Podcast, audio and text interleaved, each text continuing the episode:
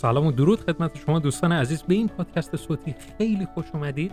امروز می‌خوایم در رابطه با این صحبت بکنیم که بعد از اینکه من بازدید سایت یا پیجم رو افزایش دادم حالا الان چه پیشنهادی به مخاطبینم بدم؟ در این حالت اکثر کسب و کارها دو تا پیشنهاد بیشتر نمیدن. یعنی چیزی که به ذهنشون می‌رسه و طبق حالا آموزشهایی که دیدیم و حالا رفتارهای حالا مطالعاتی که داشتیم و چیزهایی که بلدیم بیشتر افراد یا یک محصول ارزان رو تبلیغ می‌کنن و میفروشن بعد از اینکه ترافیک اومد. و یا ایمیل و شماره تلفن افراد رو می‌گیرن. به نظر شما کدومی که از اینا صحیحه؟ باید ما ایمیل بگیریم یا یک محصول ارزان رو تبلیغ کنیم؟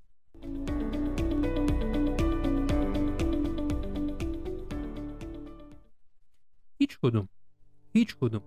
ما نباید اصلا به این موارد اشاره بکنیم. این یک فرصت اشتباهیه که ما میایم بعد از اینکه تبلیغ کردیم ترافیکمون رو افزایش دادیم میریم سراغ این که در اصل حالا یک محصولی رو بهش پیشنهاد بدیم یک محصول ارزان رو بهش پیشنهاد بدیم و یا بگیم ایمیلت رو بده.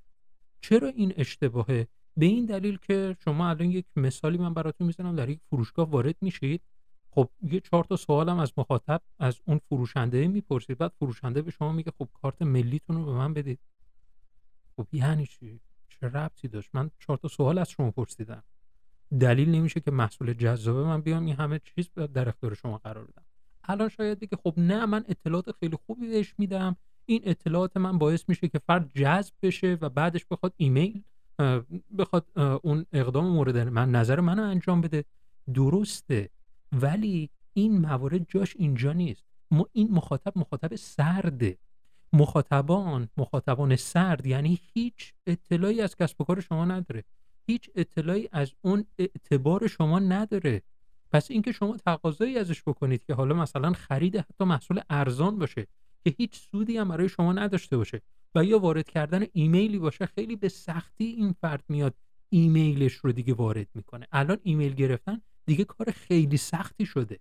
کار خیلی سختی شده. پس ما باید چیکار بکنیم؟ حالا راهکارهای متنوعی هست.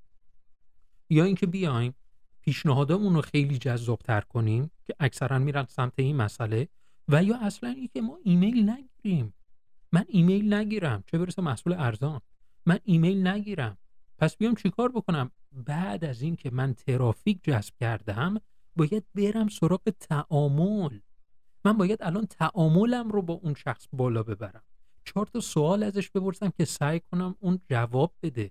اونم تعامل که مسمر ثمر باشه. الان برای همینه که خیلی از حالا کسب و کارها وقتی که تبلیغات مثلا داخل رسانه های اجتماعی میرن تا به پیجش اومدن فرداش تبلیغ محصول ارزانش رو می‌کنه. خب این چه کاریه؟ اول از همه باید تعامل رو ما بالا ببریم.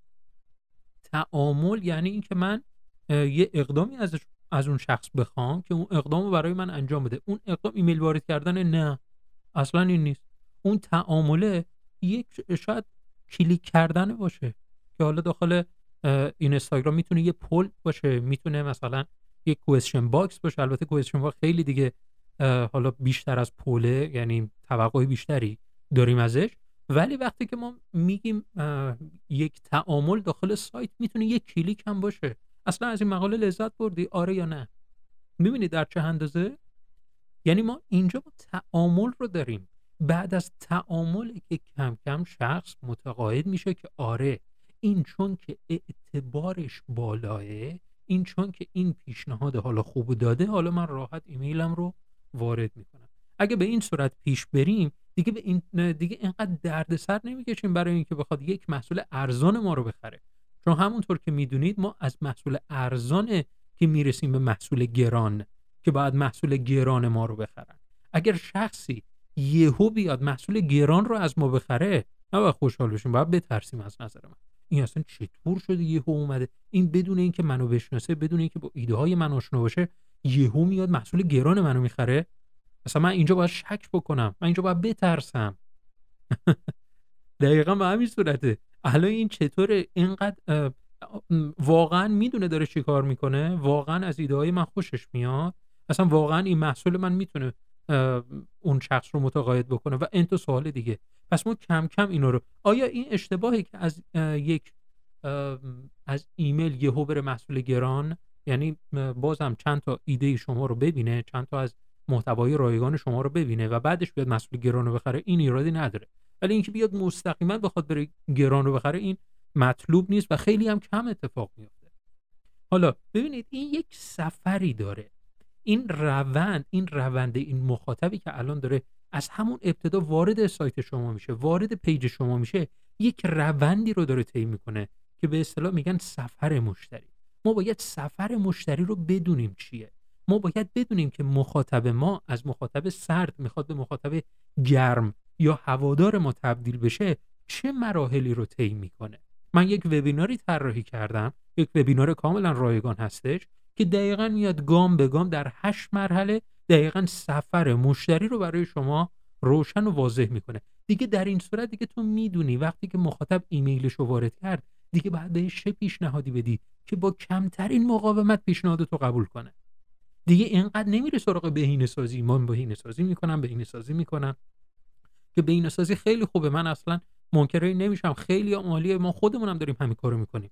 ولی این اگر ما سفر مشتری رو بدونیم دیگه اینقدر برای پیشنهادهای جذاب اینقدر دیگه چکشکاری های مستمر انجام نمیدیم. اینقدر دیگه فکر نمی کنیم شاید دیده باشید. شاید برای شما هم اتفاق افتاده باشه. یه پیشنهاد از یکی از این افرادی که داخل اینستاگرام دارید دنبالش می‌کنید یه پیشنهاد خیلی ساده میده. هزار نفر صف می‌کشن. بعد شما ده برابر اون پیشنهاد پیشنهاد خوبی می‌دید ولی خیلی استقبال نمیشه.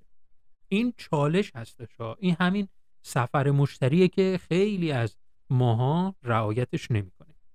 امیدوارم از این پادکست لذت برده باشی. برای شرکت در وبینار حتما در لینکی که در ادامه همین صفحه که پادکست دارید گوش می‌دید وجود داره. کافی رو لینک کلیک بکنید و رایگان این در این وبینار شرکت تا پادکست آینده فعلا خدا نگهدار.